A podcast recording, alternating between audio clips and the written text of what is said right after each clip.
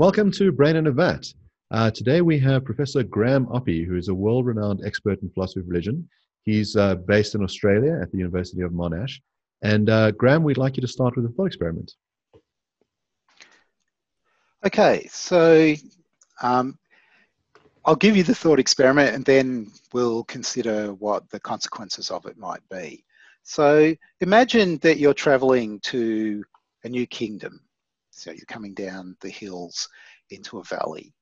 And the reputation of the kingdom is that it's ruled by a benevolent, wise, and powerful king who ensures that it's a wonderful place. As you're coming down the hills, you can see this, the, the, the kingdom. It's not a huge kingdom, but you can see it spread out before you.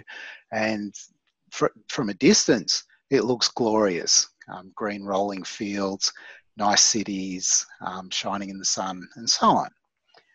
And so you're filled with expectation as you cross the border into the kingdom.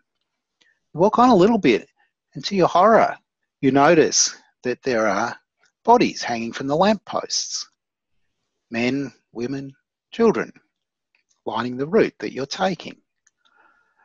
And so you reconsider. It doesn't seem like it can be true that the kingdom's ruled by a powerful, wise, and benevolent ruler. Perhaps this is an outlying area. Perhaps he doesn't know. Perhaps he's not well informed in the suitable sense. He's not, he's not wise the way that he was purported to be.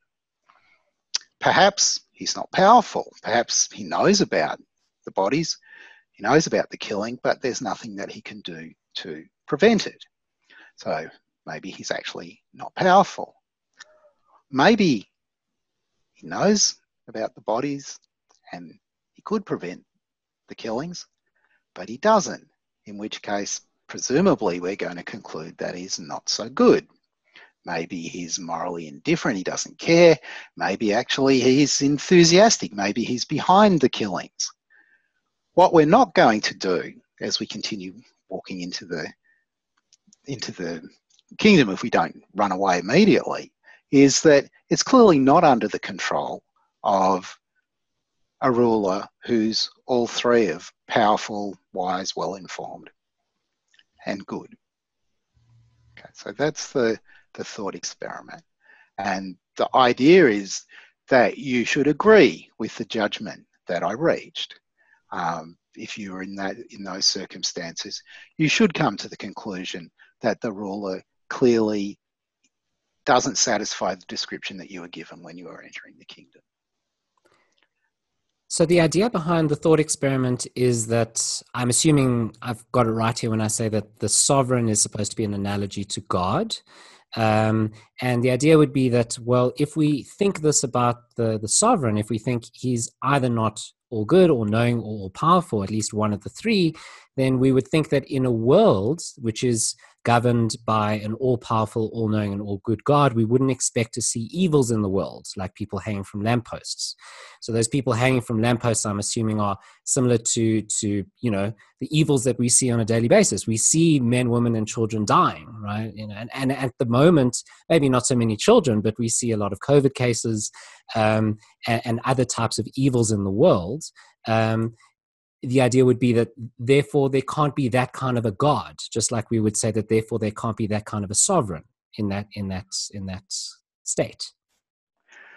Right. So i guess a year or so ago i would have used as my example rather than the bodies hanging from the lamppost. I would have just talked about the various genocides that we saw in the 20th century you know the belgians in the congo in the beginning of the 20th century and there's more genocide in the congo even now. So uh, but all over the world. Um, so yes, that, that is the idea. Uh, if, if the claim is that our world is ruled by an all-powerful, all-knowing, and all, all good God, that claim seems to be challenged by the, say, the evidence of COVID, right? That will that will do in just the same way that the view that the sovereign in the kingdom is wise and good and powerful in control um, is challenged by the bodies hanging from the lampposts. So it seems like there are two different kinds of evils that we've described. those, let's say, performed by free agents. So when people go out and murder and rape and commit genocides, that's a certain kind of evil. And then we have these sort of natural evils like uh, earthquakes, tsunamis, and things like COVID. Um, does the you know the theist might want to say, well, it's important that people have free will, uh, and that God you know surrenders to some greater good by providing people this free will, and He will not interfere with their their freedom to go and cause these these evils to others. Do they have a similar case um, on the natural front, which seems to have nothing to do with the free agent? Okay, so I'm still going to think about my initial thought experiment a little bit here. Uh, it's it doesn't seem very compelling that the sovereign is going to say, ah, yeah, I know about it. It's bad. I could stop it but you know there are some people who want to do it so i'm going to you know it's important that i let them make their choices about what to do um, there are certain things that we kind of naturally think uh, are limits to the amount of freedom that should be granted and we think that it's perfectly fine for the courts to lock up the perpetrators for example that if you want to go around um, hanging people from lampposts the right thing is for the rest of us to be protected from you by putting you in prison. So we don't actually think that if we're thinking about it from the point of view of a, of a earthly sovereign, that freedom's worth that much. It's not a significantly, it's not a sufficient good to justify inaction on the part of the sovereign. And so you might think the same is going to be true in the case of God, that in the face of genocide, or um, it's just not sufficient right? The good of freedom is just not sufficient to, to justify inaction on God's part. Okay, so that's that's just on the kind of one side of what you said. On the other side, there is this question about natural evils. I mean, you mentioned I can't remember what your examples were: hurricanes and tornadoes and so on. But there's I, I just think about animal suffering. Right? There, there have been animals capable of suffering and undergoing suffering for, I don't know, maybe 300 million, 500 million years. The number of animals that have suffered is absolutely enormous. And almost none of that has got anything to do with us. We've been around for couple hundred thousand years, maybe, out of that time. So it doesn't look like free will of us or any other agents is relevant to all that suffering. And so you've got your work cut out. Um, there's got to be some other story that you're going to tell about why um, things were set up by the ruler of the universe to have that incredibly long history of suffering.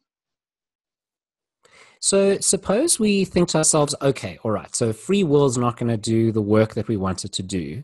Um, but maybe the analogy is wrong. Maybe the analogy is a bad analogy between the sovereign and God because maybe God is, is much more knowledgeable than any sovereign could be. And he foresees down the line some reason why all the suffering needs to take place whereas the sovereign wouldn't see that. So maybe there's some mysterious reason why um, various animals and people need to suffer, which ultimately results in some good um, that we're unaware of, and the sovereign would be unaware of, but God knows about. Right. So I think that that's a more promising line for theists to take. I don't think that you want to put the the goods down the track. I think you just want to say that there are goods that the that depend upon. You wouldn't there wouldn't be these goods were there not this suffering. And okay, we have a lot of trouble seeing what those goods might be, but given that there's an omnipotent, omniscient, perfectly good God in control, we can be confident that there are such goods. Right? So it's sort of running the argument backwards in a way. Um, and you might think that actually it's kind of hard to argue with that, at least initially. Think about some really awful case like um, torture of a young child who then dies. How plausible is it that there's a good for the child that arises out of the suffering and the dying? It's not enough that there be good for somebody else or something else. That that can't justify the the torture and suffering of the child. But where does the child get the good and how does it get it? How can it possibly be that there's some good for the child that depends upon their being tortured and killed? That seems really hard to believe to me. So I suppose the theist has a couple of moves. The one is, you know, to have recourse to further supernatural entities. So to say, well, you know, this world may be full of all this immense suffering, but don't worry, there's an afterlife where you get to bathe in the glory of God, and uh, it's an eternity of, you know, um, absolute splendor. Um, so, you know, all of this sort of suffering will just pale in significance. And so it really was good for the child to die in this way based on the sort of um, grand plan. And the, the other move is to try and have a stranger account of morality, I suppose. So some of this stuff looks, you know, very much at odds with a rights-based account because you can kill people for greater goods, you know. So maybe God looks like some kind of utilitarian, or there's some other move which is that, well, whatever God does is by nature good because it is done by God, um, and you don't have recourse to any kind of uh, human uh, moral account. So I think you don't want to underplay the awfulness of the suffering of the child, right? And I don't think that later goods is a good is a good story to tell, right? Um, even if what comes later is really great, it's very hard to see how it could depend upon the child being tortured and murdered. That what the child's going to miss out on it. Um, that that that seems a very odd way to set things up. Uh, and there, there are various questions about this afterlife, but uh, if in the afterlife there's no suffering and there's only good stuff, why not just make that and skip the rest of it? Uh, that's a bit hard to fathom. Even if God was a utilitarian. I mean, for the reasons that I just gave, it's unclear how you're going to get a justification for the, the, the torture and murder of the child because it's unclear how to get the goodness in the later state to depend upon that. The move is to say, well, when you say that a bad thing happened to the child, you know, when it died or was, uh, you know, slaughtered, um, that's just an incorrect account of uh, of goodness. Um, because it happened and because it was done under the auspices of God, it was necessarily good, will be the move. And they'll just say that you have a, a human understanding of morality. When we talk about omnibenevolence, as theists, we mean the godly kind, um, not your manly kind. So I reckon that we all know that the torture and murder of a small child is a terrible thing. Uh, if God's morality says something other than that, then that's just a bad mark against God. It turns out that God can't possibly be perfectly good. Maybe God's morally indifferent. Maybe God's evil, right? But uh, it's it's got to be that uh, if you're in a position where you can present, you, you can prevent the murder, the torture and murder of a small child at no cost to yourself, right? Then you should do it right? We would expect nothing less of people, and we would think that uh, I mean our ideas about good and evil are just or good and bad are just represented in the judgment that we make there. So I think you're going to struggle to um, to make it plausible that we should be calling God good if somehow or other God's moral views, if you can call it that, um, endorse just letting children be tortured and killed. Suppose the theist uh, doubles down on that, um, using using an idea that Mark suggested before, which is they could just say, well, by definition, whatever God does is good, and so by definition, uh, you know, just just because you can't see it, well, that's just tough. You know, this is your puny human mind. God knows, right? And and and and and by definition, because God has ordained that that child is is tortured and murdered, um, it is good. So that I guess that doesn't sound very plausible to me. Um, one question I would like to ask someone who wanted to run that line is so so how much more do you need before you decide that actually there's too much suffering in the world? I mean, how many more 100 million years of animal suffering do you need? Or how many more children do you need to be um, tortured and killed before you're going to go back from the position that you've just taken up? Do you think that no matter how bad the world was, um, it couldn't possibly count as evidence against there being a good creator? So, I mean, one of the things that you allude to is this idea that the problem of evil is used as a, a knockdown argument for the existence of God. Um, but it might just be the existence of a certain kind of God. So I take it you could have, let's say, a deist God who uh, creates everything, sets the wheels in motion, and then sits back and says, "Well, I've done my bit. You know, if horrible things happen, volcanoes erupt, people kill each other, you know, I'm, I'm not I'm not going to to play any role in that whatsoever. And you might then think that that God is not omnibenevolent, um, but uh, you know nonetheless is a God. Right. So it seems like in the face of the argument, the way that it was set up, you have several options.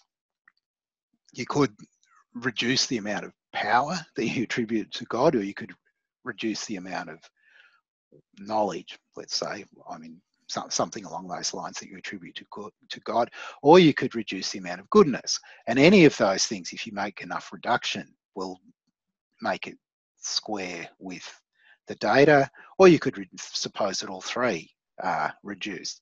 So your example of a deist God might be one who makes the world and then goes on to doing something else. So it's not that um, the the deist God is kind of awful. It's just that this is the, this is what it does. It makes universes and it just keeps making one after another and it never stops to see how they turn out. A different thought would be that maybe um, maybe there are two gods, one who's good and one who's evil, and they're fairly evenly matched. And so you get you end up with a universe that's got lots of good things in it and lots of bad things in it because the two gods are kind of at war with one another in, in the in the the world that they create. Uh, that's not historically that was not an unpopular view. I mean, with the eventual triumph of Christianity, it became heresy and ceased to be a popular view. But in the ancient in, in the ancient world, it was not an unpopular view. Um, there's also, I guess, the the I, fewer people, I think, go for the reduction in power view that God knows what's going on and cares about it, but can't do anything about it. Um, but but the but there are all these options, and it doesn't look as though any considerations about the amounts and kinds of evils in the world are going to um, refute the other hypotheses that you might make. As you said, the thing that's supposed to be refuted here is the idea that there's an omnipotent, omniscient, perfectly good God.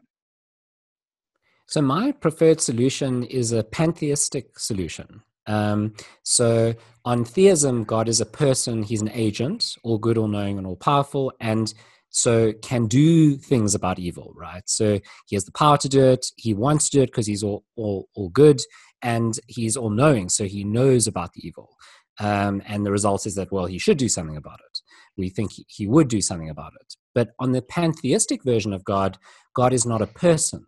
Um, and he didn't create the universe so much as he just is the universe. Um, and the universe and God would then be identical. So they'd be overlapping Venn diagrams. Whereas on the theistic view, God would be sort of this larger circle, and then the physical universe would be inside a smaller circle inside that larger circle. So on the pantheistic view, um, the existence of evil is fine because, well, the evil just is identical with God amongst all the other things that are identical with God too. You you don't have this this problem of God being all good, all knowing, all powerful, because God isn't a person. So he would lack all of those attributes. And so the problem of evil wouldn't go through.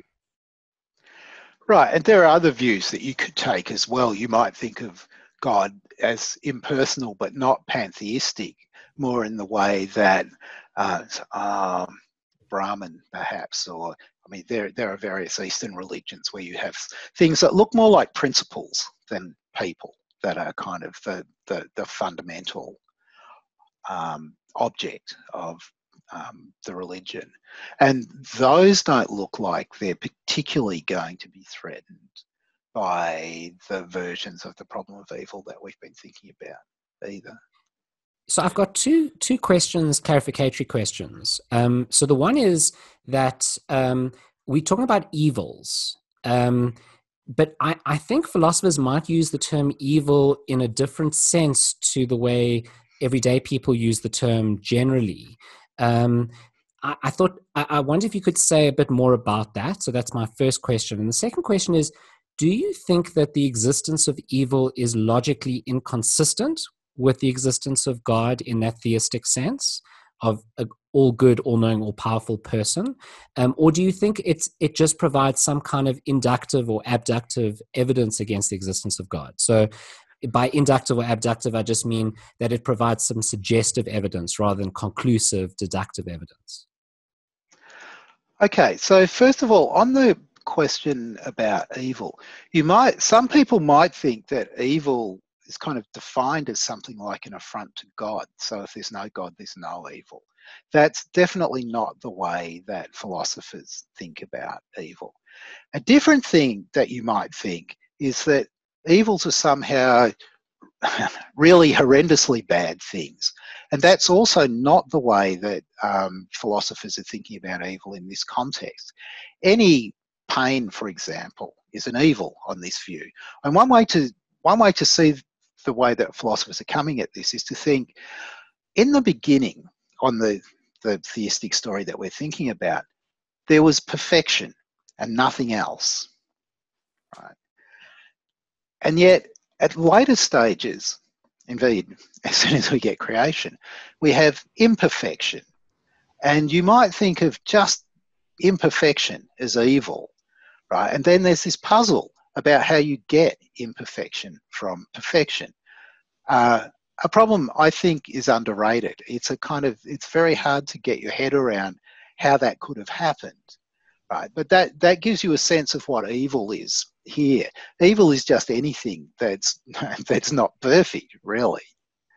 Um, okay, so that was the the first question. The second question was about the form of the argument. So some people have thought that there's just a logical inconsistency between some fact about evil um, that there is evil or that there's horrendous evil or that there's so much horrendous evil or whatever, but some fact about evil, some facts about God, um, that God's omnipotent, omniscient, perfectly good, and some kind of obviously true things that link together the properties that God's supposed to have and um, the evil, the claim about evil, whatever it is. So, just to give you an example, John Mackie thought that the contradiction was just the mere existence of evil, with God's being omnipotent and perfectly good. And then the further claims were that an omnipotent being, there are no limits to what an omnipotent being can do, and that a perfectly good being would eliminate evil as far as it could. And you put those together, and you do indeed get a contradiction. So that's the that's a, and there are more complicated arguments you can make where you add in more attributes and maybe you bump up the the fact about evil a bit as well.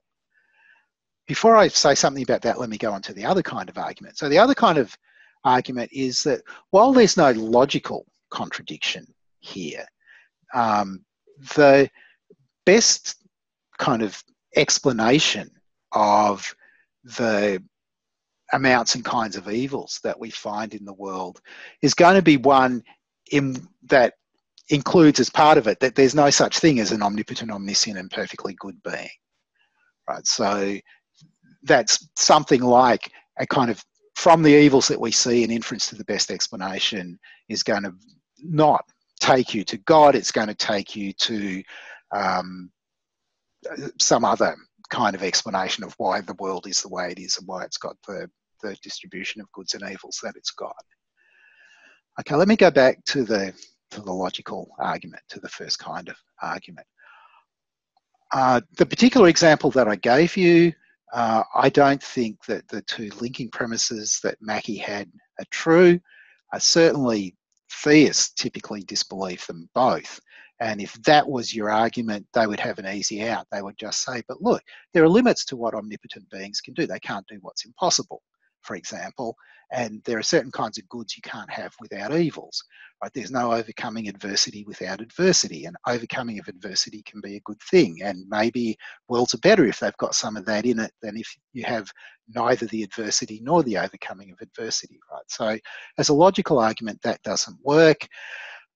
I don't think there's any other logical argument that works better than that one. I mean, there are better arguments than Mackie's, but I'm not convinced that any of them work part of what you've alluded to is we've got different ways of trying to explain the world that we live in. So we can accept that we live in a world that has lots of suffering and it has some some pleasure as well. Um, and we've got a choice between uh, one where we posit a supernatural deity, um, and we have one where we say there isn't such a deity. Are there any reasons to prefer one account over the other? So, uh, if you um, Okay, so I think there's no deity. I think that all there is is natural reality, at least as far as the causal stuff goes. So we can sort of simplifying views about contemporary cosmology. The universe is all there is. That's the, um, and if you've got that view and you think that um, the distribution of suffering that we find in a world is is more or less inevitable in the kind of world that we've got if life emerges. And life did emerge and there's a long period of evolution and you, you, you have this arms race for resources. It's kind of inevitable that there's going to be a lot of animal suffering. So it's not it's not very that that evidence the evidence of animal suffering is not at all implausible on a kind of naturalist hypothesis on the view that what there is is the universe. But it did look a bit implausible on the the theistic story because it's very hard to find a good reason. Maybe you can postulate some, you know, there, there are goods we just don't know about that God has in mind. But that's a kind of a theoretical cost. You've added more stuff to your story. We've got the natural universe, you've got God, and then you've got all these goods that none of us can see, right? Because I don't think there's any agreement amongst theists about why God lets the animals suffer. Right? I don't think that that that people think, oh, we know why why God does that. So when when we're thinking about evil, it looks like it fits and and the goods as well. They fit kind of naturally in the naturalist story. They don't seem to fit without cost into the theistic story. And so that gives you a reason for preferring the idea that the naturalist story is true and the theistic story isn't. It's only a small reason. What you really want to do is you want to consider all the different bits of evidence that you might take into account that might favour one view over the other and weigh them all up. But if we just focus on the evil, it looks as though that probably favours the naturalist view a bit. So, what are the, the best cases that the theist has then for saying you ought to believe my version over the naturalist? In other words, saying the naturalist doesn't have a good explanation for you know a particular way that the world is, um, something along those lines.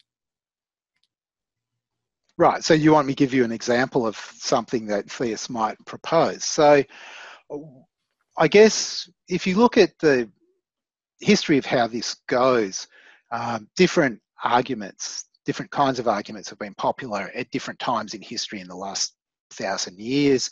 There was a period when cosmological arguments were kind of all the rage. Then there's a long period when it was arguments for design, and then there's a period when it's moral arguments. So let's go back and look at one of the cosmological arguments. So why is there a universe at all? Right? What what explains the existence of the universe? Theists have a kind of ready answer to this. It was made by God.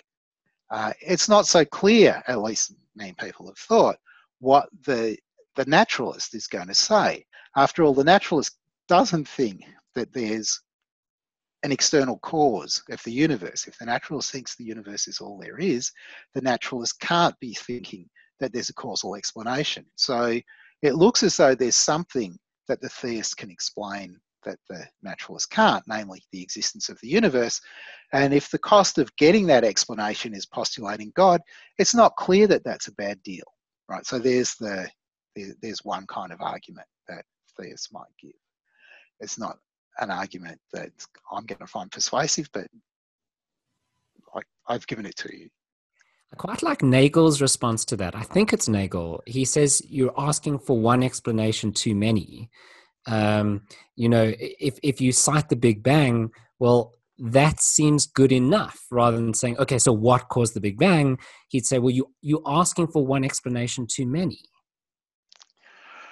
Right. So the question will be how to think about that beginning point right? So the big bang is a kind of vague label for some stuff that we don't know very much about uh, we have a kind of pretty accurate theory about what happened after there was a period of inflation quite early on in the first second or so of the universe. But before that, it's kind of uncharted territory. We don't have any theories that, or any evidence that tell us what the universe was like back there.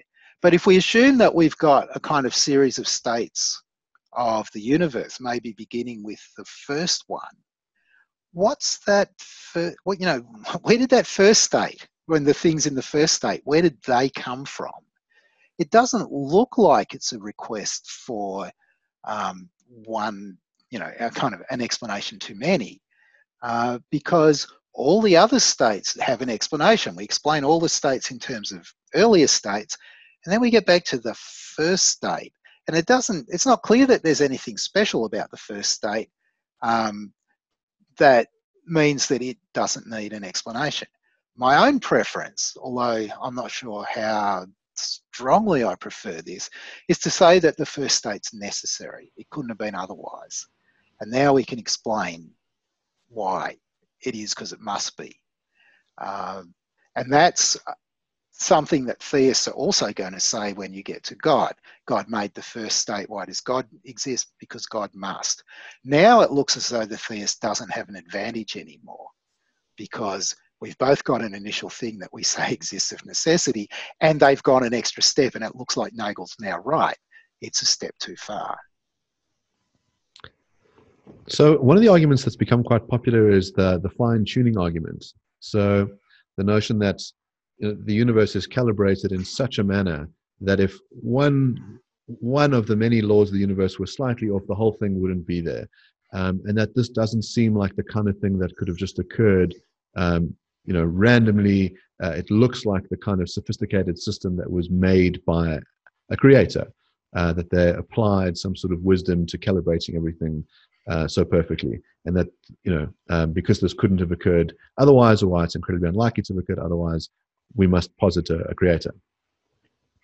So, I guess there's a few questions about the physics that I want to ask at this point. So we don't have finished physics. In fact, physics is in a kind of unsatisfactory state because we have two really super theories, quantum mechanics and general relativity, that are inconsistent with one another. And for many years, actually since quite early in the 20th century, physicists have been looking for some grand unified theory that would that would enable you to put some success successor theory to quantum mechanics and general relativity together in a sort of coherent way. We don't have that. So one of the things that we don't know is whether there will be all of these finely calibrated values in the successor theory. I mean, in the theories that we've got now, there are these values that you just kind of have to put in by hand. And it really matters that they're very precise. If you vary them just a little bit, the universe looks, you know, either looks like it just kind of blows up instantly um, so quickly that it forever it consists of nothing but empty space, or it collapses in on itself after a tiny fraction of a second, and so there's no chance for life or anything to emerge. It's what there is this question we don't know what future physics is going to look like.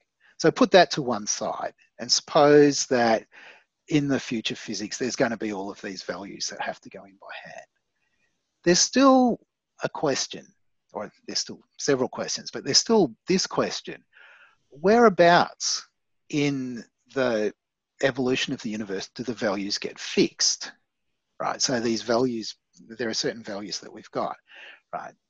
There seem to be two possibilities. Either they're fixed from the very beginning, or there's some point at which you kind of get this transition from the values aren't fixed yet to they are fixed.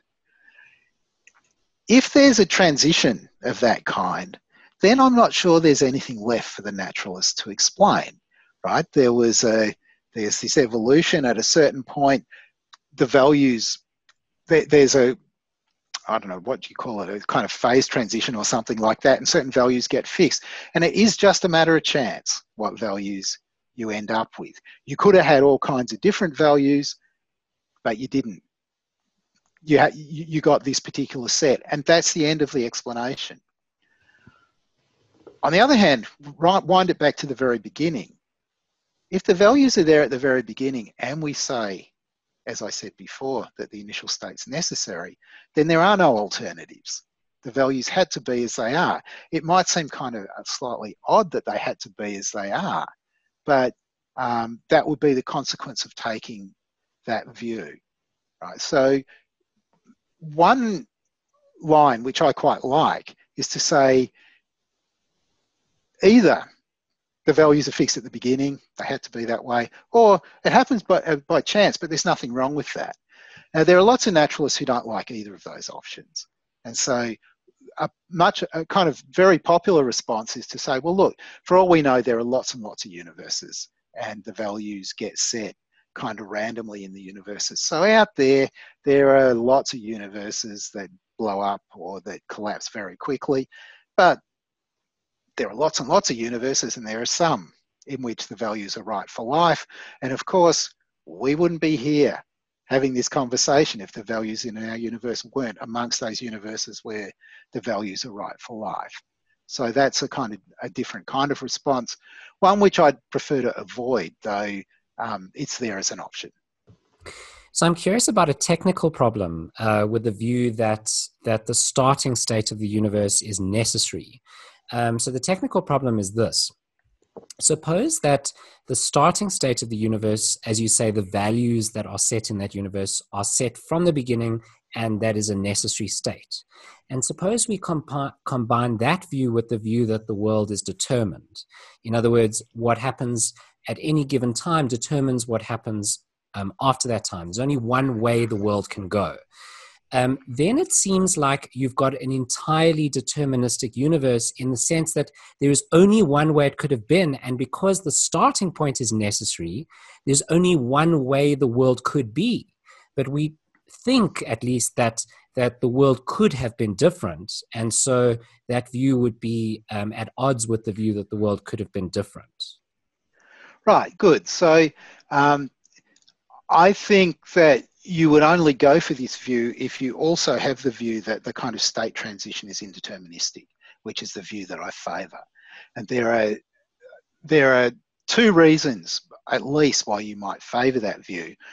One of them is that quantum mechanics kind of suggests that the world's indeterministic. I mean, not every interpretation of quantum mechanics does, but I think the most plausible ones do. The other thing is that if you want to suppose that there's free will, you've got to, uh, uh, of a kind of libertarian kind, it's got to be that the transitions are indeterministic. So, I mean, that's not a reason that weighs heavily with me. I'm much more persuaded by the quantum mechanics um, consideration.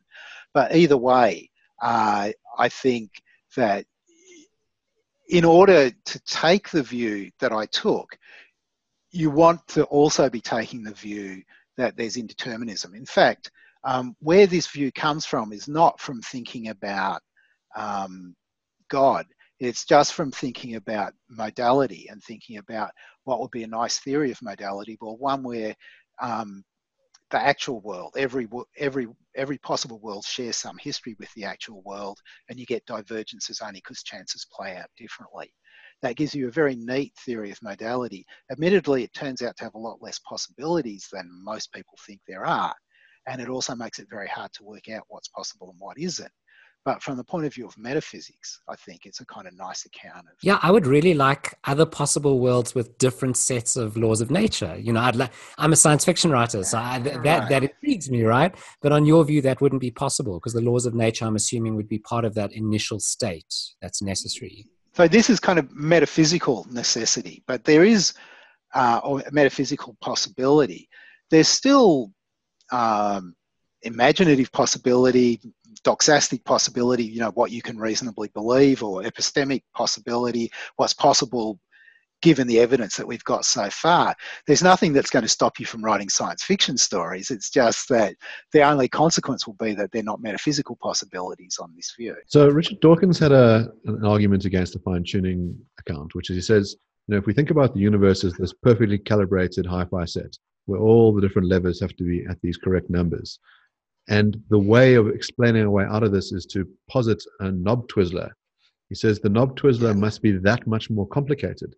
You know, they had the ability to set the, the hi-fi system in motion.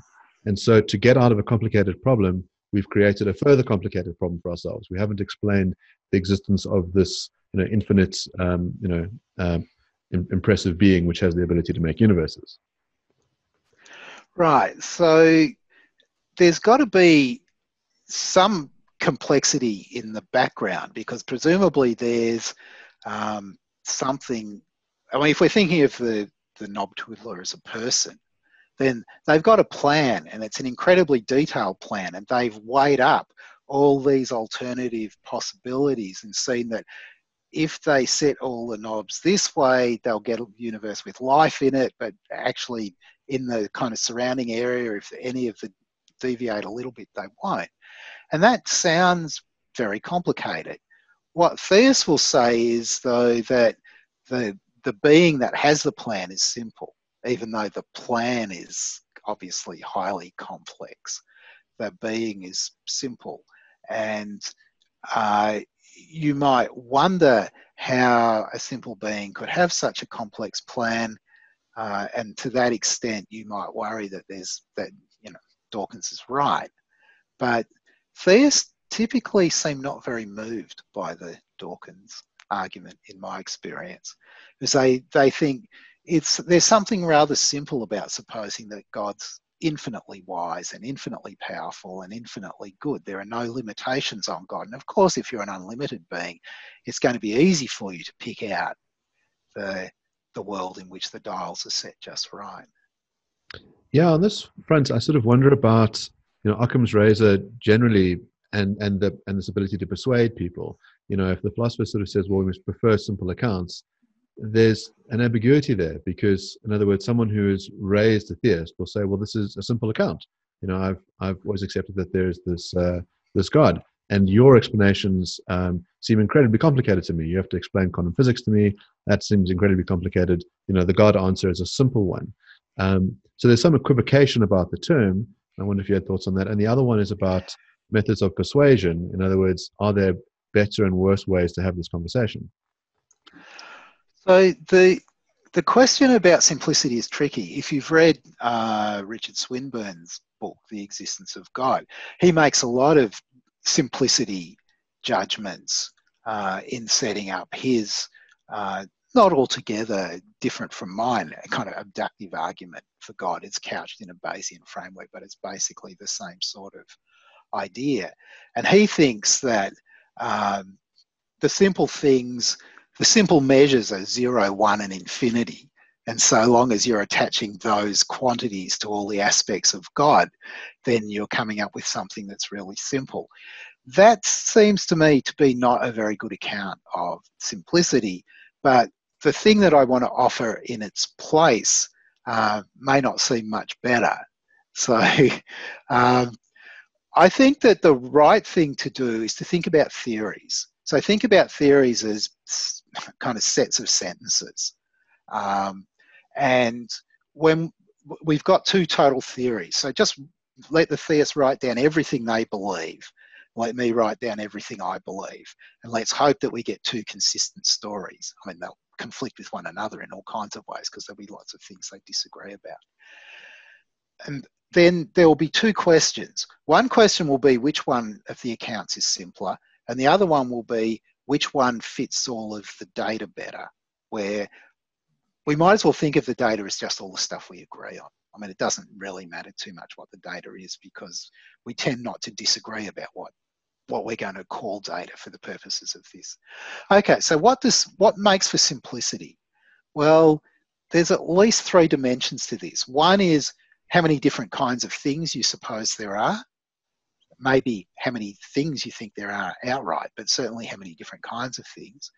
Another thing is what ideas do you need in order to express the theory? If you need to completely express it, if you need fewer ideas, that's advantage of simplicity. And the third thing is if you axiomatize the theories, which one ends up with the kind of smallest, neatest set of axioms?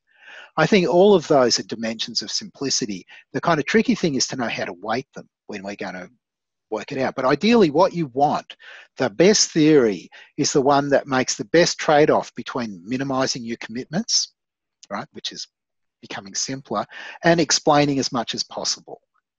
Uh, and we don't measure those things separately, we measure them together, right, in order to work out which is the better theory. Now, that's not a nice, clean, simple story. It's nothing as simple as zero, one, or infinity, but it seems to me to, to do a better job of explaining what we're talking about.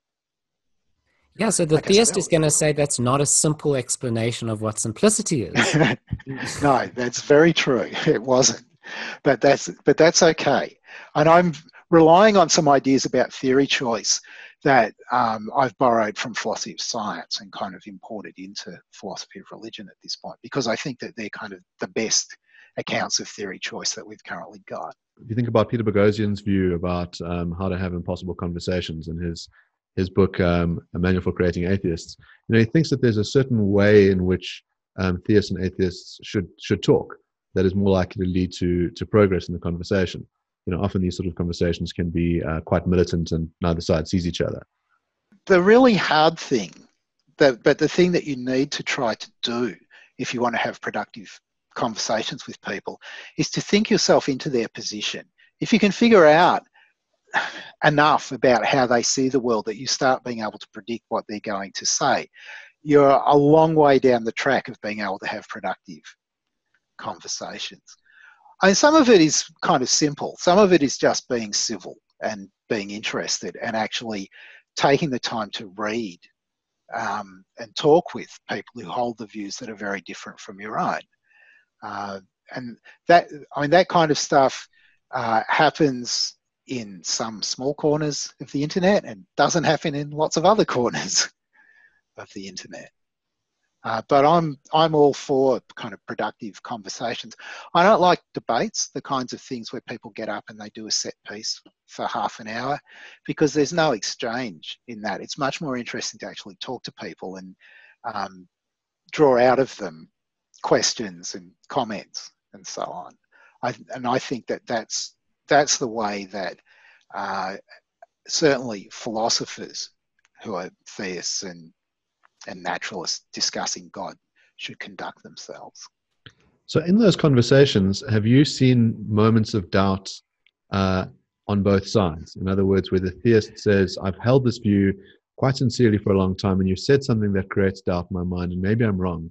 And similarly, have you seen atheists say, maybe there's a God? So, I haven't seen either of those things, but what you see a lot of is, oh, that's interesting. Um, maybe my view about X isn't quite right. Um, and if you think about what goes into these days, a kind of typical book that's defending naturalism or um, theism, there are thousands of claims about controversial questions that go into it. And very few of us are going to think, oh, I must be right about all of those claims. I mean, surely there's lots of things where my view, lots of ways in which my view could be improved. There are various ways in which I'm getting things wrong. When you have these conversations, one of the things that will often happen is people will say, you know, you say this and that, but they don't fit very well together. And you think, yeah, that's right. I need to go away and think about that. So, on that note, here's a question. So, suppose you have a rational two rational persons, right? Two rational people. And one starts with a theistic view and one starts with an atheistic view. So these are these are rational agents with infinite time on their hands. Are there arguments that you think should convince one of those sides? So I don't know the answer to that question. I don't think we currently have any arguments that should convince either of them to budge. But that doesn't rule out there being arguments that we haven't been clever enough to discover yet that should do it. So that's really that's my line on most of the kinds of arguments that there are. I wrote a fairly big book back in the the last decade where I argued that there are no successful arguments on either side. But I made it very clear that what I meant was we don't currently. Amongst the arguments that have been written down, so we've got sets of premises and conclusions, all of the ones we can examine, they're not persuasive. But whether and and I wouldn't put my money on any of us finding an argument anytime soon that's going to be persuasive on either side either. But obviously, there's no way of ruling out that there might be such a killer argument on one side or the other. So, so are you like a, pragmatic uh, agnostic? So you kind of think, for now, we couldn't know? So I don't think so. I I, the, I don't think that, the, that arguments are as important as theories. In fact, I think that what you say about the arguments is entirely determined by the theory that you hold. And we've already been over, I think, when you do this comparison, that naturalism, my judgment is that naturalism does a better job than theism of managing all of the relevant evidence. You get more for less, you invest in less and you get more ex- explanation. But it's a very complicated judgment, and obvi- it's obvious that reasonable people can disagree about lots of the sub judgments that go into that overall judgment. So I'm quite happy to think there are smart, intelligent, well informed people who disagree with me about some of the particular judgments and about the, the judgment overall. And we don't have anything else to fall back on. If one day we find the killer argument, then we will have something to fall back on. But I wouldn't count on that. my guess is that the situation will go on the way that it is. And people have to figure it out for themselves.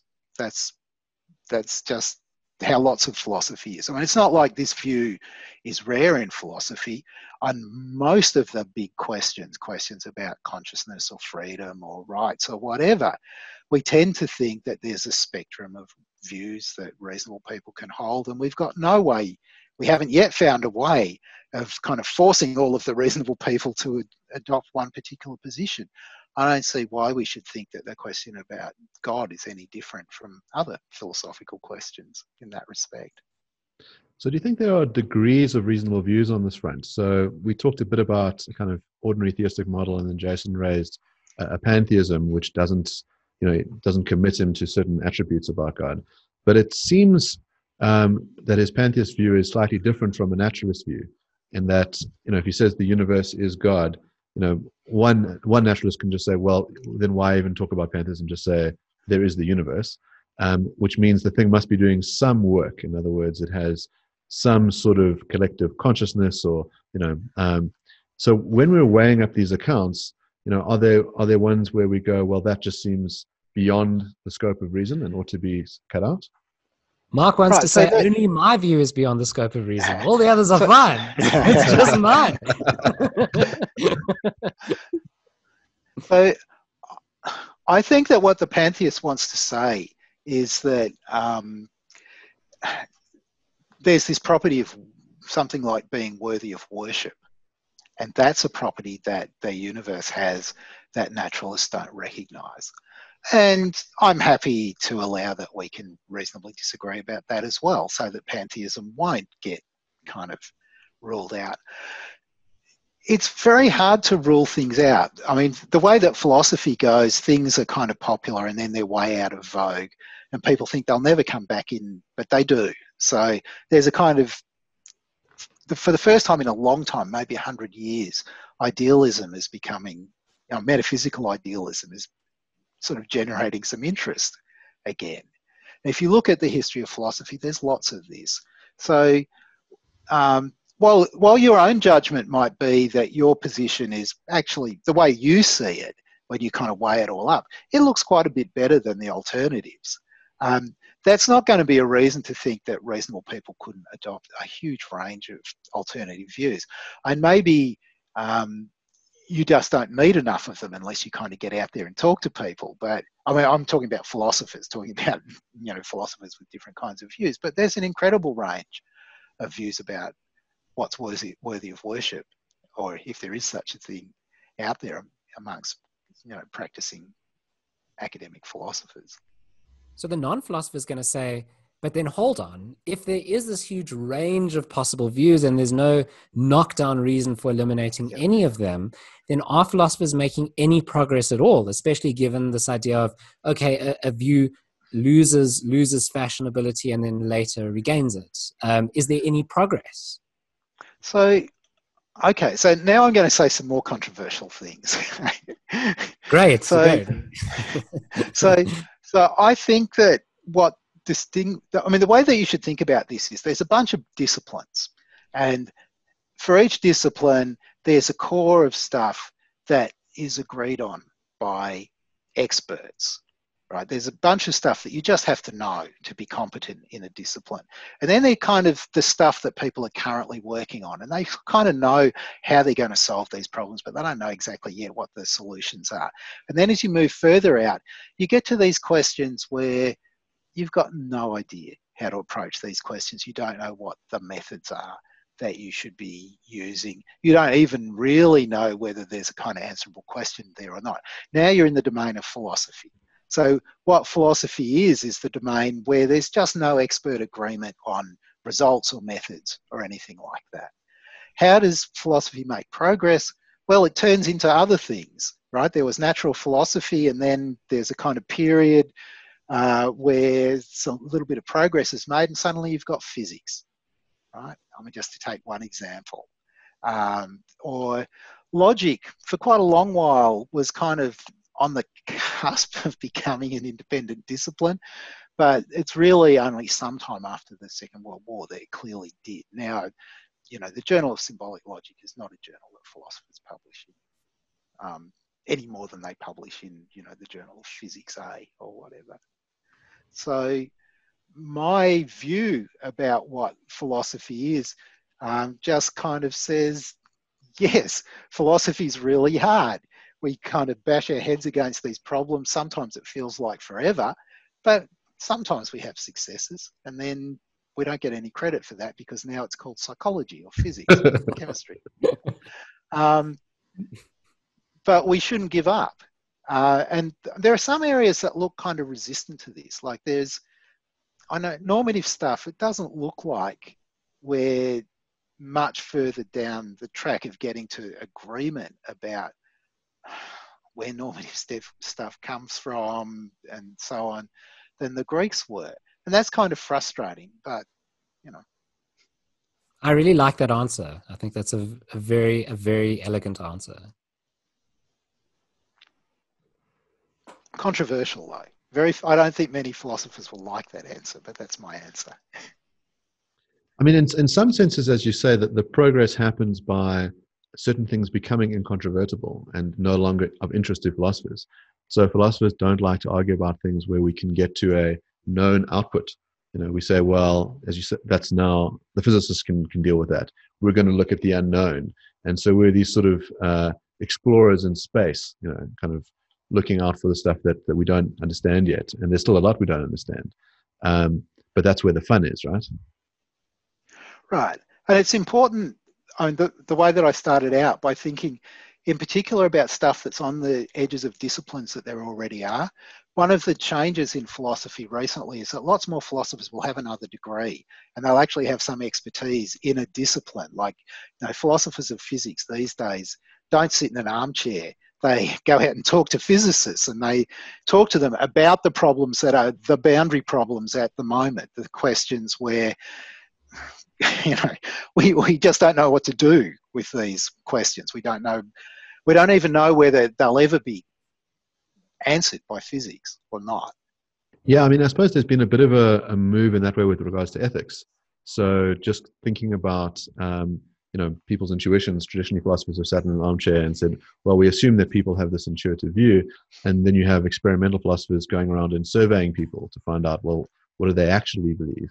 Um, and that this sort of interesting question about should philosophers be doing empirical work, uh, or should our work always be, you know, more abstract? Philosophers have often made claims about what ordinary people think.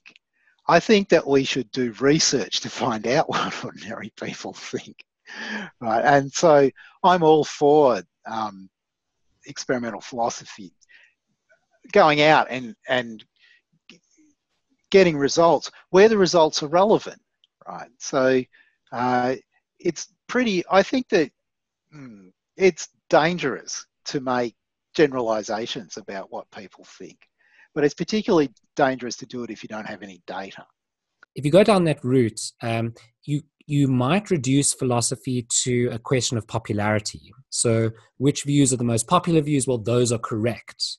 Um, and we don't think philosophy should be decided um, on popularity. We think that it should be decided on some sort of rational um, you know, the people's views should be delimited by what's rational rather than just what people think. So I wasn't thinking about deciding ethics that way. I was thinking about just the range of opinion that can be reasonably held by people. Um, you sort of think nobody could believe that, and yet actually it turns out if you go and explore that distant land over there, there are lots of people who believe it, and they seem to be quite reasonable. You just weren't imagining the other things that they believe that go along with it. Um, it's true that we are never going to decide normative questions by popularity polls, right? So, uh, in particular, the questions that we're going to answer by doing experimental philosophy on kind of ethical intuitions are not going to be the normative questions. But that doesn't mean that there aren't going to be legitimate questions that we can probe using that technique. So, what are the, the areas in, in philosophy of religion where you feel like there are open questions that still need to be discovered? The sort of the next book that you'd like to work on. So, the, I'm actually planning the, the next book that I write won't be in philosophy of religion. It will be, but it will bear on philosophy of religion. So, I've been thinking about arguments about the existence of God forever. Um, and I would like to write a book about the theory of argument that I've come to on the basis of all these years of trying to deal with arguments about the existence of God. Uh, I think it'll be crazy. Uh, I don't think that anybody's going to like it, but that's what I want to do next. Um, that's so that's that's sort of from the point of view of if you're interested in philosophy of religion, that's kind of disappointing because that's not where I'm planning to go next here's something I, else that I would like to do, another crazy project, which oh, I don't know. What I would like to do is a history of atheism, uh, a long history. I want to know why atheism emerged in France in the um, early 18th century, and how the what what happened between the year 1000 and the year sort of 1829 or whatever that sorry 1729 or whatever that made it possible for atheism to emerge so so 1697 thomas aikenhead was as a student at the university of edinburgh was put to death for public affirmation of atheism by 1770 there's a doctor in the uk who puts his name to a pamphlet defending atheism and nobody touches him.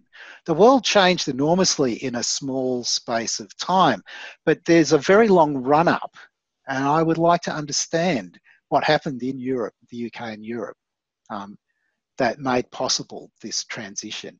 Now, I've got no training as a historian, so I've got no idea why I'm thinking about doing that, but that's something else that I would like to do.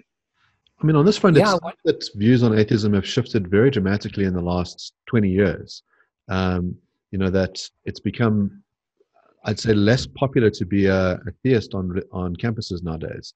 Uh, that being religious is um, going to be more the subject of ridicule than being an atheist. Um, that I think in Sweden they polled people under the age of 25 and found that there were no theists. Um, so there's been a sort of groundswell support for atheism recently, um, and that's an interesting question as to why. And I mean that's true even in the United States the people under 30, there's uh, there are very few churchgoers compared to the number of churchgoers that there used to be in the United States. So yes, in the in the West, if you can call it that, I don't know what's the right term for it, but in the wealth, in I don't know where, the, maybe it's the former colonial powers or whatever. I don't know what's the right term for it, but atheism seems to be increasing. The census in Australia, there were three percent uh, who were not Christian in 1900 the next thesis will the next census will be the first one where more than 50% of people are not christian in australia. So um, yeah, the, the change is really quite dramatic and it's happening everywhere in um, a certain part of the world right? Uh, and it and it's interesting. There are lots of hard questions about why that's happening and what explains it and so on. That would be a job for somebody else, right? I mean, I'd love to read books that had good stories to tell about that too.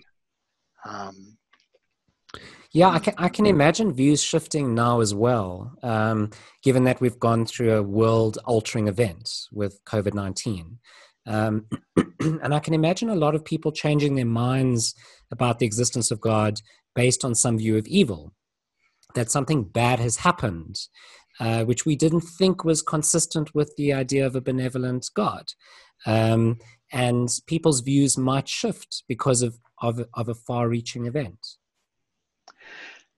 That's true, and we did witness some of that. So after the Second World War, um, I think that uh, in Jewish populations, the Holocaust really did lead to a loss of faith for a lot of people.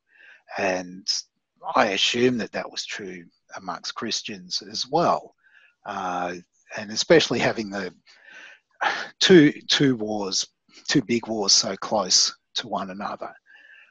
Um, but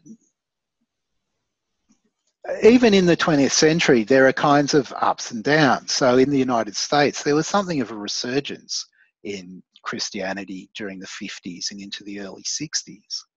Um, and I don't know what you put that down to. Maybe it's to do, maybe that's to do with the Cold War and the kind of identification of being an American with being Christian that somehow was stitched together at the time. I, th- uh, although there's a kind of, you know, from the beginning of the 19th century to now, it's mostly a kind of upward trend for atheism in the countries that we're talking about. I don't know that I'd be that confident in predicting what things will look like in 50 years. Uh, uh, we're weird creatures, is what I would say. Do you think that that um, the sort of rise in atheism has led to a different kind of vacuum?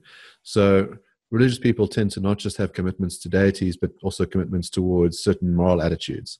Um, and you know, atheists can have uh, you know a series of other moral commitments. They can be Kantians or utilitarians, but it seems to be that on campuses, at least, there's a sort of um, rise in atheism, and then a sort of a replacement theology that happens, some other kind of belief in an original sin. Um, and uh, that a lot of religious language kind of gets used without belief in deities. Um, and that original so, sin might be something like, as you said, being a, a colonizer. You know, um, so you know, South Africa and Australia are both colonies of of the UK, uh, and maybe there's a view that being a colonizer is to have original sin. And religious people often say that there's kind of nothing original in atheists. We just pick stuff, just borrow stuff from. Uh, religion. We stole our arguments from the disputatios that the medievals engaged in, and lots of our ideas are just kind of reheated versions of religious ideas. I I don't think that's right, but uh, it might well be that it's um, much harder to have this large scale repudiate, complete repudiation of kind of pre existing religious beliefs than you might have thought. And maybe there is something to the idea that that you find these patterns of thought that aren't really consistent with naturalism, uh, but are consistent with at least kind of temporarily walking away from whatever the kind of predominant religions were. I, naturalism's quite, uh, I think, still quite an extreme position. I don't think there are lots of naturalists out there. In fact, there's lots of data that suggests, for example, that that even amongst the Swedes, there are many people who are definitely not naturalists, even though they're not Christians, or and even though they claim they're not religious either. Yeah, so it seems that there's a there might be a rise of atheists, but they're not naturalists. So they might say, "I don't believe in yeah. God, but I believe that when I ask the universe for things, it provides, and I can pray to it." Um, or, of course, there are angels, yeah. um, you know, but I don't believe in God. Um, so it's not clear that there's an overlap between naturalists and atheists. Totally. Uh, I'm sure there isn't. I I suspect that uh, most, maybe even most of the people who call themselves atheists are not naturalists. Mm. I'm not 100% sure about that because the survey data on atheists is just terrible. Um, censuses and surveys don't distinguish properly between um, atheists, agnostics, um, people who have no religion, people who are not in any sense spiritual, and so on. I mean, there's a whole lot of dimensions here, and we just don't have the data.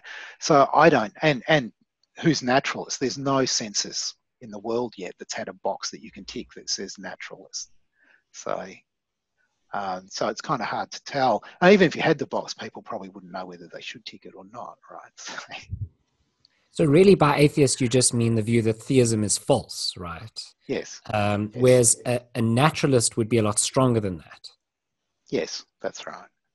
So a naturalist is going to say something like, at least as far as the causal stuff goes, all there is is the universe. I mean, that's a kind of simple way. I mean, you could there's all kinds of bells and whistles you can put on it, but that's kind of roughly it. Uh, would a naturalist have things to say about you? Say, you're saying all there is is the universe, but would could the universe have non-physical attributes like psychological attributes or so uh, okay so this is a good question uh, I mean, there are all these disputes about who are the real naturalists, just like there are all these kind of disputes about who are the real atheists and so on.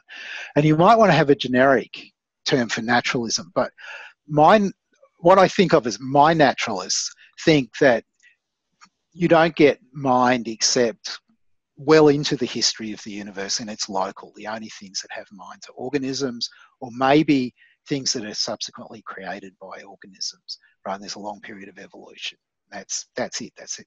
That's all the minds that there are. Um, and I think another part of my naturalism will be the idea that there's nothing that's worthy of worship. There's nothing that's intrinsically worthy of worship. And I would put all of that into the naturalism. Uh, so it's not quite um, just the universe is all there is, but the universe is all there is, and here are some highly salient properties that the universe has as well that I would fold into naturalism. But I might not want to sort of make it a definition that if you if you're uh, so I go backwards and forwards on this. Pantheists, should we call them naturalists or not? Um, if they think that there's a kind of world mind I, mostly I say no, but I don't know what hangs on it really. Well, Mark thinks it's beyond the pale of rationality.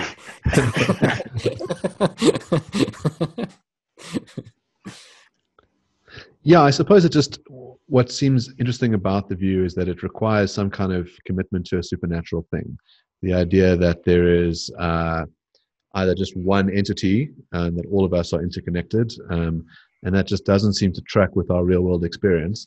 Um, although you know it sort of has the nice uh, new age gooey warm feeling you could get from it, I suppose.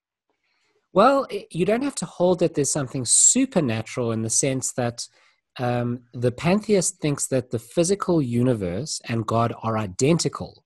And if, if we really take identity seriously, then what you're saying is that there's no properties of the physical universe that aren't matched by properties of God and vice versa.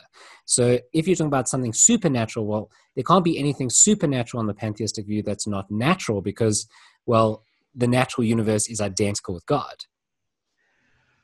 Right, but then there's this question about the distribution of mind, for example. I mean, if you agree that the only things that have minds are organisms and stuff that they make, well, then the universe turns out not to have a mind, and and and so kind of by adding a, a, little extra to the definition of naturalism, it will turn out that pantheism isn't um, a type of naturalism. But I agree um, that it's really not clear what's going to hang on having precise definitions at this point. And there's a lot of angst around certain parts of the internet about who, who the atheists are.